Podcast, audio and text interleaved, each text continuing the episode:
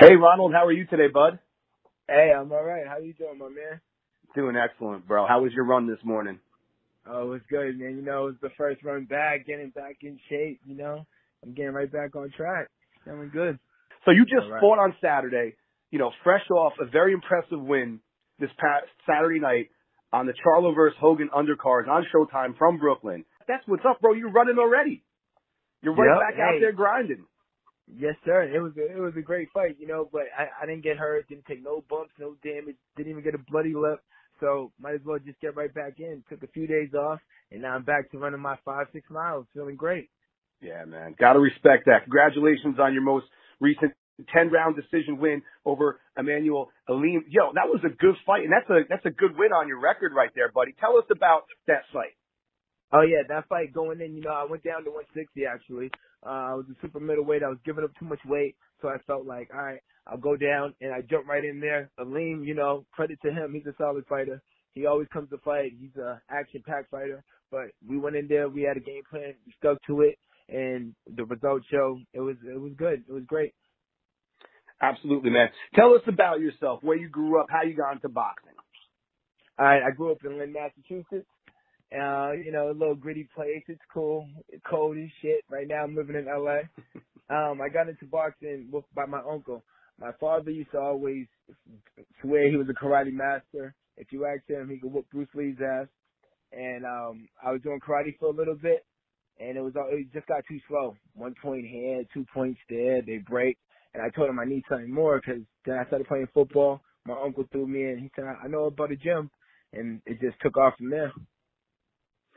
So, you know, me being from the East Coast originally, I recently, in the past five years, moved to Las Vegas. I'm originally from New Jersey, New York area, you know, Yep. and you being from, you know, the East Coast as well, moving over to, uh, LA. How was the transformation moving The over transformation. from coast to coast? Yep. coast to coast. Uh, you know, at first, but when, once you feel the weather and all that, you know, because you've been there. It's great. Like you're just getting out and it, I don't know if it's just me, but everybody on the west it's a different attitude. I don't know if it's the weather, if it's cold as shit back home. Everybody's nice out here. That's what I'm nice saying. Yeah. I noticed that Yeah. immediately when I came out, you know, like I'm like, man, everyone's just much more chill. I gotta calm down because I got that East Coast aggression, you know. So now it's like night and day. Like I think that the weather has a lot to do with it for sure, and the Yep. aesthetics. You know, it's real Yeah. pretty on the on the uh, West Coast. Absolutely. You know, even in the most dangerous places, is palm trees, so you gotta smile. You know. Yo, that's funny because I've always said that to my girl. I'm like, you know, even in like the ghetto areas, it still like looks better than where I come from because at least you have like a tropical tree just chilling, you know. yep, street cleaning.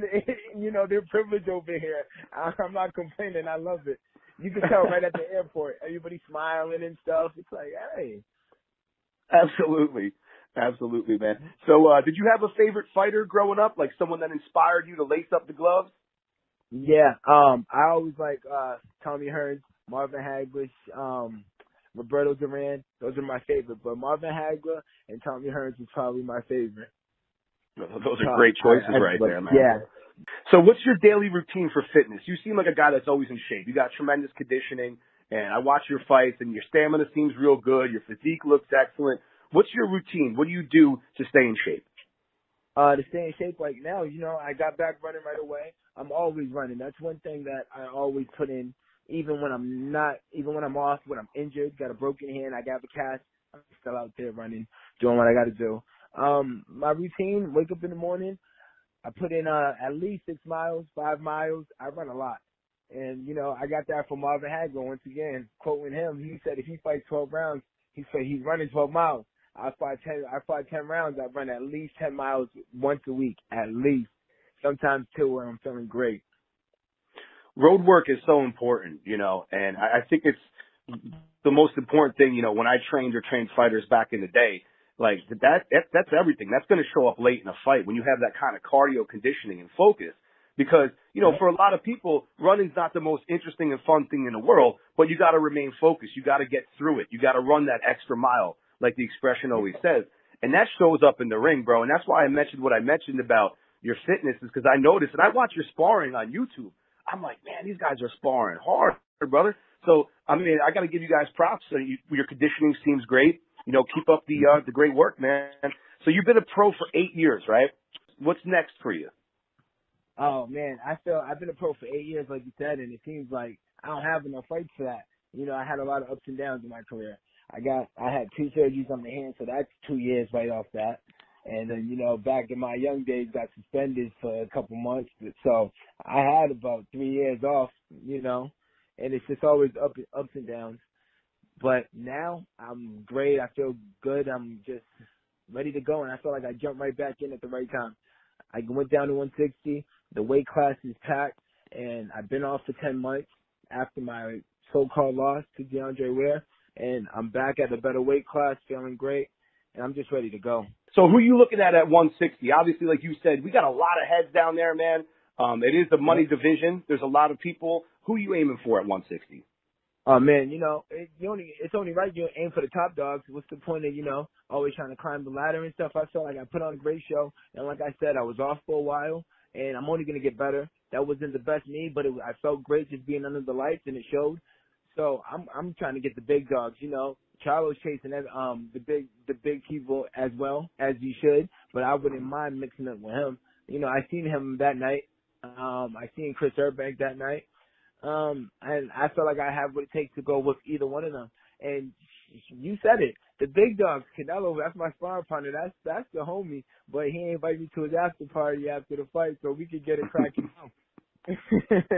I, I think Canelo's gonna stay somewhere around the 168, 175. Because yeah, we know it's, it's yeah. hard to take. Yeah, I think 168 is more realistic for him, right? Because yeah. we look at what he did in the past like year, right? And people can say what they want to say about the Rocky Fielding thing. I still give him props for going up, you know, because we got to look at where Canelo started his career, you know, and yes, recently sir. to fight at 175 and, and knock out a guy like Kovalev, who is a, a dangerous puncher. And I don't care where a fighter is, uh, in his career, like late stages, that power never goes away. And you saw that in that fight. Kovalev was doing very good and being responsible yeah. for himself at 175.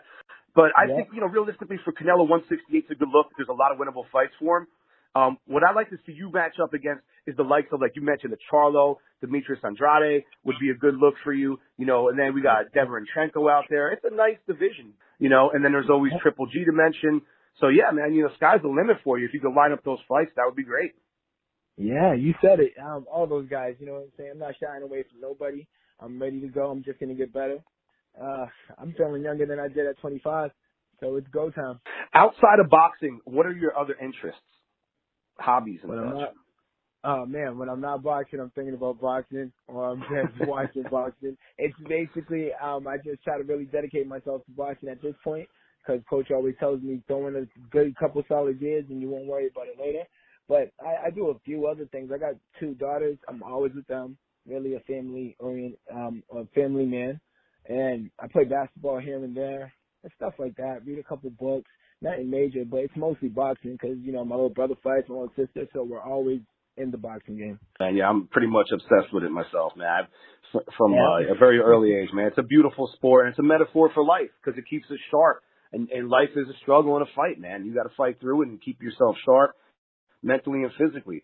Um, do you have uh, any interest in music? Like, what are some of the music and bands you listen to? Stuff of that nature.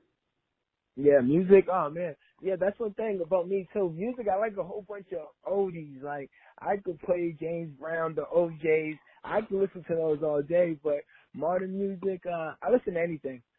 It could mm-hmm. be rock and roll. I listen to really anything. Anything that has a good beat to make me work and do what I got to do. That's what I'm listening to. Yeah, the reason why I ask is there's such a connection between music and, and boxing and combat sports yeah. in general.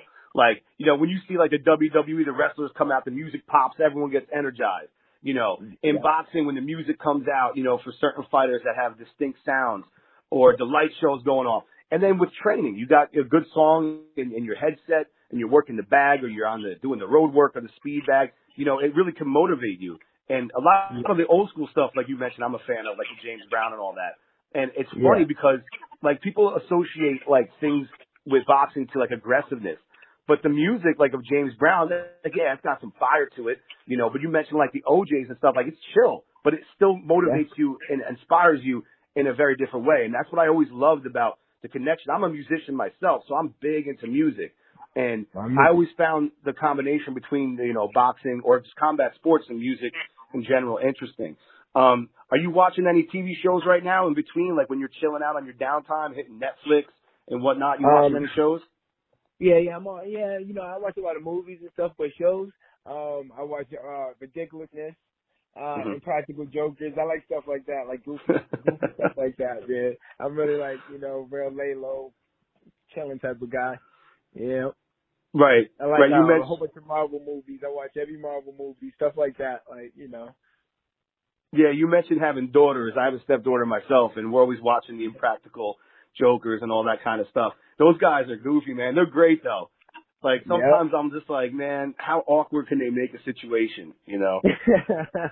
But yep, Ridiculousness is my all-time favorite.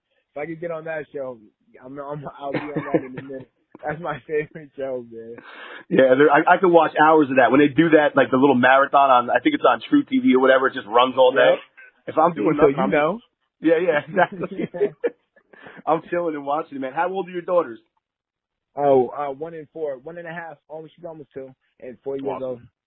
Yeah, so, Great, know, man. They're fresh. They're real smart. Yeah. So, uh, you know, to close out, where can fans find you on social media?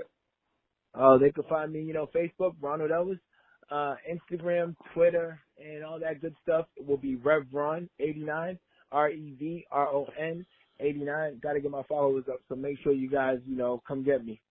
I'll follow Absolutely. right back. I'd love to have you check back in on the show. We're very interested here at Leaving the Ring Network, uh, following your career, and we want to thank Sheer Management for setting up the interview. And you were a, a great uh, guest to have on. You're welcome back anytime.